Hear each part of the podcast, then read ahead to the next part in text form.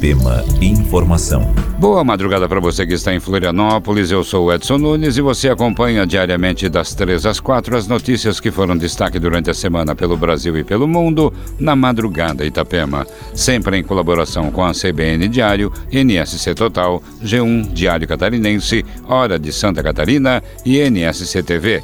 Coronavírus. Mais uma pessoa com suspeita de coronavírus faleceu em casa na sexta-feira do dia 22 de maio, após não conseguir atendimento em uma unidade de tratamento especializado no Rio de Janeiro.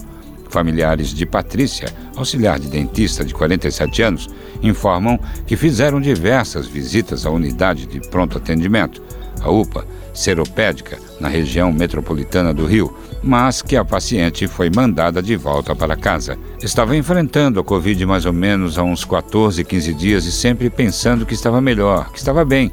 E toda vez que nós buscávamos atendimento, socorro na UPA de seropédica, eles falavam que não tem muito que possam fazer. O melhor que tem que fazer é ficar em casa e se tratar. Se tratar como? Questiona Matheus Lima, sobrinho da vítima. Matheus conta que Patrícia morreu enquanto tomava banho, por volta das duas horas da tarde. O sobrinho questiona o tratamento dado pelo Estado às pessoas com sintomas do coronavírus.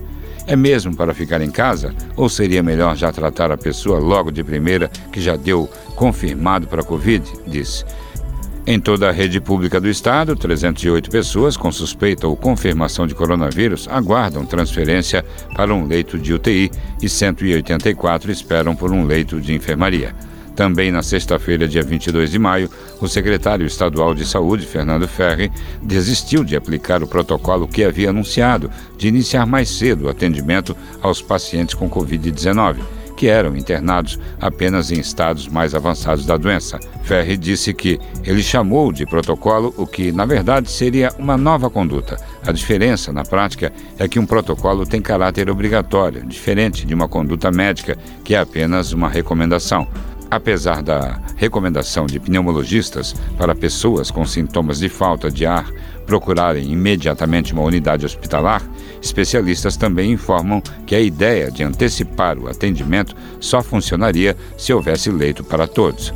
O cenário do Rio de Janeiro, no entanto, mostra poucas chances de efetivar a ideia, já que seis dos sete hospitais de campanha do estado estão atrasados. O diretor médico da UPA Seropédica, Bruno Duarte, diz que as denúncias sobre o descaso de atendimento de Patrícia estão sendo apurados e que no livro de atendimento da unidade não consta o nome da paciente nos meses de abril ou maio. O médico afirma também que investiga se a paciente passou por alguma das três tendas que foram montadas para atendimento aos pacientes com Covid-19. Outros casos. No início de maio, o taxista Edson da Mota, com sintomas de coronavírus, morreu antes de conseguir uma transferência da unidade de pronto atendimento da Tijuca, na zona norte do Rio, para uma UTI de hospital. Ele chegou a ser levado para a sala vermelha, destinada aos pacientes mais graves, e foi entubado, mas não resistiu. Lá consta que ele está em uma lista de espera para ser transferido para um hospital que tenha UTI a fila é grande e não conseguimos nada, contou a irmã do taxista. Música e informação para você na madrugada Itapema. E o ministro interino da Saúde, general Eduardo Pazuello, disse na segunda-feira, dia 25 de maio, que o efeito da pandemia do novo coronavírus em cidades do interior ainda está por vir. Mesmo sem a interiorização, o Brasil já tem mais de 22 mil mortes por Covid-19 e mais de 350 mil casos confirmados da doença, segundo dados do Ministério da Saúde. Pazuello discursou durante uma videoconferência realizada pela Fundação Oswaldo Cruz, a Fiocruz, né? Ele explicou que a pandemia tem três etapas: preparação, impacto nas regiões metropolitanas e capitais e impacto no interior. O ministro interino da Saúde disse que o Brasil passa pela segunda etapa com concentração nos grandes centros e que haverá um espraiamento dos casos para cidades do interior. Nós temos o impacto das capitais e regiões metropolitanas. Esse impacto ele vai passar e nós vamos ter o espraiamento disso de alguma forma para o interior e vamos ter que ter as estruturas que foram preparadas na capital e regiões metropolitanas para receber esse pessoal do interior que não tem as estruturas lá, afirmou Pazuello. Dados da Fiocruz e das secretarias estaduais apontavam que a Covid estava se irradiando das metrópoles para cidades menores. Uma pesquisa da Fiocruz, com dados do IBGE, mostra que 44% das cidades do país, de 20 a 50 mil habitantes, já tinham casos de Covid-19 no começo de maio. Não podemos esquecer que vem ainda o impacto do interior. E aí a gente tem que estar preparado para isso, reforçou o ministro. Você acompanha as notícias que foram destaque durante a semana pelo Brasil e pelo mundo na Madrugada Itapema. Música. Wilbur James Cobb, conhecido no meio musical como Jimmy Cobb, morreu no domingo, dia 24 de maio, aos 91 anos de idade. Em entrevista à Rádio Americana, a mulher do músico Eliana T. Cobb informou que ele faleceu por causa de um câncer no pulmão. A longeva e produtiva carreira musical do baterista inclui a gravação do disco Kind of Blue, de Miles Davis, lançado em 1959. O álbum é o mais vendido na história do jazz. Jimmy Cobb era o último músico sobrevivente do grupo que gravou o projeto. Contemplavam o time o saxofonista John Coltrane, o baixista Paul Chambers, o pianista Bill Evans, além de Julian Cannonball Adderley no saxofone alto. Autodidata, Cobb nasceu em Washington em janeiro de 1929 e começou a tocar aos 18 anos. O músico iniciou seu contato com Davis na década de 1950, quando se estabeleceu em Nova York em busca de oportunidades profissionais. Segundo o jornal El País, Cobb recebeu 70 dólares pela sessão de gravação do disco na época e nunca recebeu royalties. Além de trabalhar ao lado do trompetista, Cobb também gravou junto a Cannonball Adderley, Wes Montgomery, Dizzy Gillespie, Dinah Washington, Pierre Bailey, entre outros grandes nomes do jazz. Nos últimos anos, o músico passou por necessidades financeiras e sua filha iniciou uma campanha no começo de 2020 para arrecadar fundos para a cobertura de gastos médicos que não eram custeados pelo plano de saúde. Segundo o texto publicado por Serena no site da campanha, nos últimos dois anos, Kolb tem lidado com alguns problemas de saúde que têm causado sérios desafios para ele fisicamente. Ela não citava quais seriam esses problemas. Mesmo após o anúncio da morte do músico, as doações continuaram até amanhã de segunda-feira, 25 de maio. Amigos e familiares deixaram mensagens no Facebook de Eliana T. Cobb lamentando a morte do músico.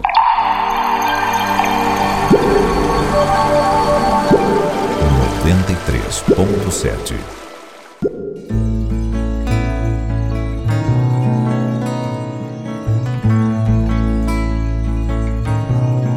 Ainda na música. Eu perco o chão, eu não acho as palavras. Eu ando tão triste, eu ando pela sala. Onde será que você está agora? Perguntou Adriana Calcanhoto ao dar voz aos versos finais da canção autoral Metade, de 1994, sucesso do terceiro álbum da artista, A Fábrica do Poema, 1994 em live feita na noite de sábado, dia 23 de maio. Espero que seja em casa, gracejou a cantora, improvisando e dando a única resposta ideal para a pergunta da canção no atual momento de isolamento social enfrentado pelo povo brasileiro para conter a pandemia do coronavírus. Quem estava em casa e assistiu a live de Adriana Calcanhoto na série Hashtag em Casa com Sesc, ouviu em primeira mão Lembrando da Estrada, uma das nove inéditas canções autorais do álbum, só que a cantora está lançando. Como a letra de Lembrando da Estrada exemplificou, trata-se de cancioneiro que versa sobre coisas do agora, como ressaltou o Calcanhoto, caracterizando o álbum só como disco emergencial, nascido de surto criativo, tido pela compositora durante esse período de confinamento. Lembrando da estrada, foi a maior surpresa de live que alcançou o pico de mais de 26 mil visualizações simultâneas na parte final da transmissão. Mas houve outras tão grandes quanto. Antes da apresentação da música inédita, enquanto Adriana Calcanhoto cantava Mentiras, lançada em 1992, o espectador ouviu barulho durante a transmissão. Não foi falha técnica, mas sim o ruído provocado por uma gata, isso mesmo, que tinha revirado a cozinha da casa da artista. Com espiritualidade já notória nos shows da cantora, Adriana Calcanhoto brincou que somente o SESC, empresa patrocinadora da série diária de lives, poderia lhe proporcionar fazer show com gata no palco. Palco que, no caso, era um cômodo da casa em que a artista está confinada desde março na cidade do Rio de Janeiro.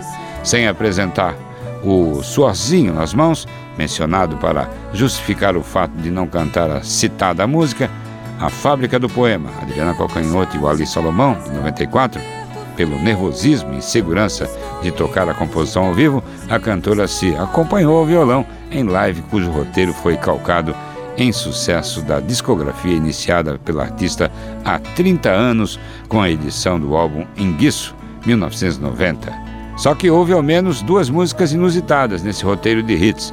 Para lá, Adriana Calcanhoto e Arnaldo Antunes, 2008, e uns versos, 1996, canção autoral que Calcanhoto há anos não apresentava ao vivo, que resolveu arriscar cantar, como ressaltou.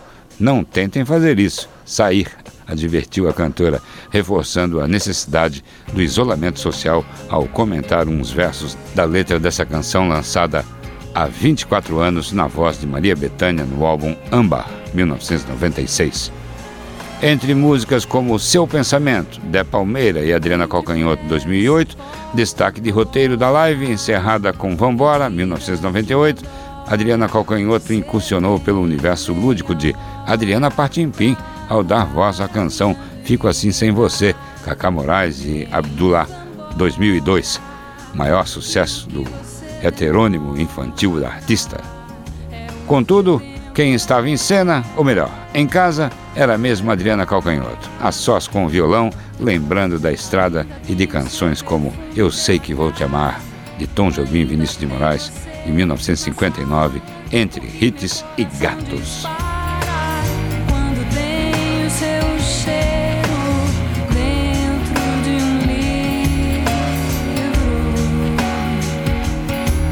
Música e informação para você na madrugada Itapema.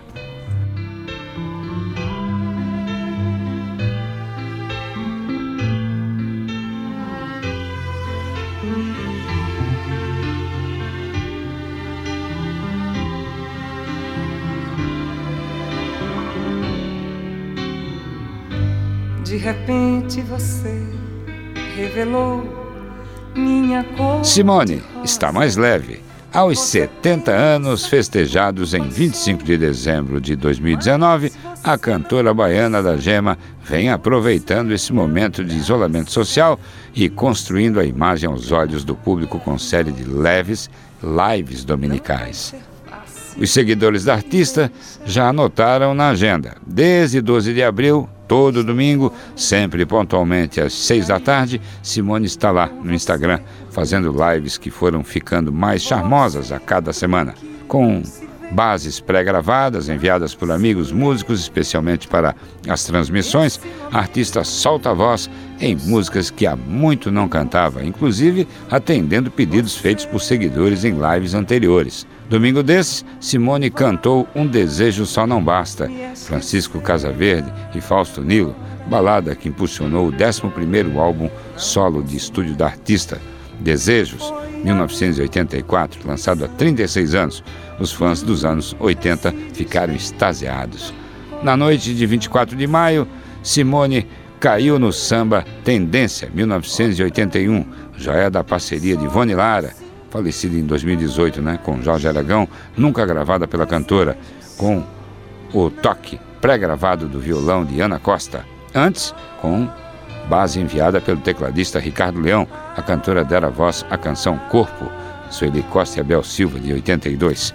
Os roteiros das lives de Simone têm sido surpreendentes e sedutores, mas o que mais importa, o que vem realmente fazendo a diferença nas transmissões da cantora é a leveza que vem suavizando a imagem de Simone.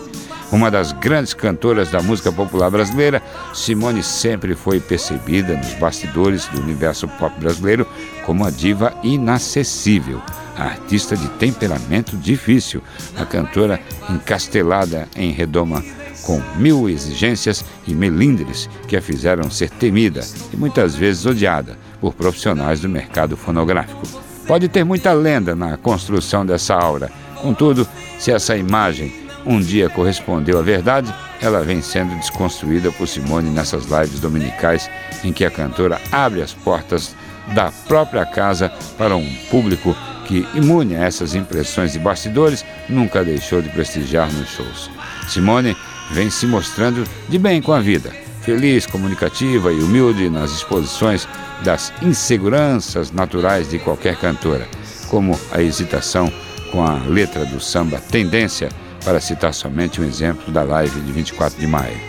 Enfim, Simone está se mostrando com pé no chão, entregue de corpo e alma a essa série de lives leves. A baiana da gema merece aplausos entusiásticos pela postura humanitária nesses tempos de isolamento social, servindo de exemplo para as demais altezas da música popular brasileira, porque no mundo de 2020, artistas e público estão irmanados na luta pela vida.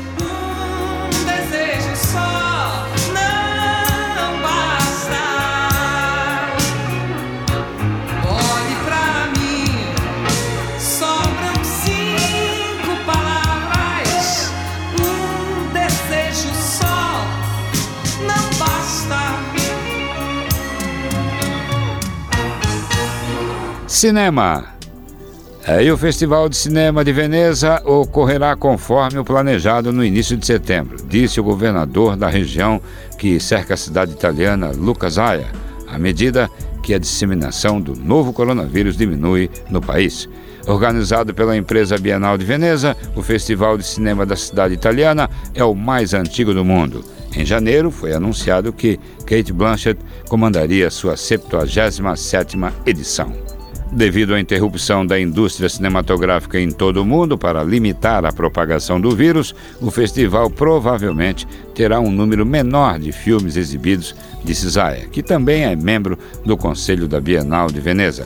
O Festival de Cannes, o maior do mundo, foi forçado a adiar sua última edição em maio por causa da epidemia a Itália planeja suspender todas as restrições de viagens a partir de junho e os viajantes dos países da União Europeia poderão entrar no país sem ter que cumprir quarentena. Música e informação para você na madrugada Itapema. É, e a nostalgia da quarentena ressuscitou mais um hábito antigo, hein? Os filmes em DVD e Blu-ray Produtoras e distribuidoras de cinema investem como podem no relançamento de grandes sucessos dos últimos anos para tentar salvar as contas negativas dos meses sem cinemas e estreias. Em alguns casos, a decisão foi estudada, em outros, foi por acaso. Disney, Universal Pictures, Paramount Pictures, Imovision e Alpha Filmes decidiram voltar a produzir ou intensificar os lançamentos em mídia física nos últimos três meses, quando começou o isolamento social para conter a pandemia do novo coronavírus. Mas essa é uma alternativa apenas para atenuar a crise, concordam as empresas. Para um filme dar certo em DVD na era do streaming, ele precisa ter feito sucesso nos cinemas e ter fãs dedicados. Festivais online vão amenizar prejuízos do cinema de arte? Bom, o maior exemplo recente de um filme que preenche esses dois requisitos é Parasita, vencedor do Oscar neste ano, e ele será lançado em DVD neste mês. Recebemos inúmeros pedidos pelas nossas redes sociais. As pessoas desejam ter o filme fisicamente. Este mês será o lançamento em DVD e no próximo mês o Blu-ray conta Tina Alvarenga, diretora da Alfa Filmes. Segundo Alvarenga, este é o único filme que pretendem lançar. Nos últimos tempos, essa alternativa não se mostrou rentável. Acredito que apenas um filme premiado como Parasita pode se sustentar assim. Por coincidência, os quatro longas escolhidos por Universal e Paramount para lançamento no Brasil são de terror recente. Corra, Nós, Cemitério Maldito e Halloween. A escolha não foi pelo gênero. São filmes para os quais havia demanda para o lançamento no formato no Brasil. pois de perfil mais cult e de franquias ícone que os fãs adoram, justifica Madalena Martins, Relações Públicas da Sony Pictures Home Entertainment. Ela distribui os títulos em mídias físicas da Paramount e Universal no Brasil. A decisão aconteceu após uma sensível procura pela mídia física por parte das lojas online, segundo Martins. A Imovision, distribuidora independente por trás de muitos lançamentos europeus, escolheu um brasileiro para ser o carro-chefe da volta do DVD e do Blu-ray. Hoje eu quero voltar sozinho. A bilheteria de mais de 1,2 milhões de dólares no mundo impulsionou a escolha, mas só isso não basta, segundo a empresa. Na época que foi lançado, vendeu mais de 200 mil ingressos, mas as pessoas têm um laço afetivo forte com o filme. Recebemos muitos pedidos para esse lançamento porque as pessoas queriam tê-lo em casa. Além desse lançamento, a distribuidora voltou a vender títulos que fizeram sucesso no Brasil. Na primeira semana, vendemos mil cópias. É muito animador. Não sei se vai continuar, mas eu sei que já ganhamos essa aposta. Mantenha a cumplicidade com o público e, quem sabe, a gente ganha um lucro com isso, diz Jim Thomas Bernardini, presidente da Imovision. A gente percebeu que muito cinéfilo até tinha desistido de comprar, mas achamos que pode acontecer o mesmo fenômeno dos LPs, que viraram artigos de colecionador, completa Bernardini. Já a Disney apostou em franquias e sequências bem-sucedidas. Desde fevereiro lançou Star Wars, Ascensão Skywalker, Frozen 2 e Um Espião Animal. Até julho tem programados Jojo Rabbit, Ameaça Profunda, O Chamado da Floresta e Dois Irmãos, Uma Jornada Fantástica. A derrocada dos DVDs. É, o mercado de filmes em mídia física sofreu um primeiro baque no fim dos anos 2000, né, com a pirataria. Depois, no começo dos anos 2010, sofreu com o surgimento dos serviços de streaming. Mas foi só no ano passado que o Instituto Brasileiro de Geografia e Estatística, o IBGE, oficializou o fim da era dos DVDs e nos lares brasileiros. Para fazer o cálculo da inflação, o IBGE, portanto, tirou os DVDs e incluiu os serviços de streaming entre os hábitos das famílias no país. Música e informação para você na madrugada Itapema.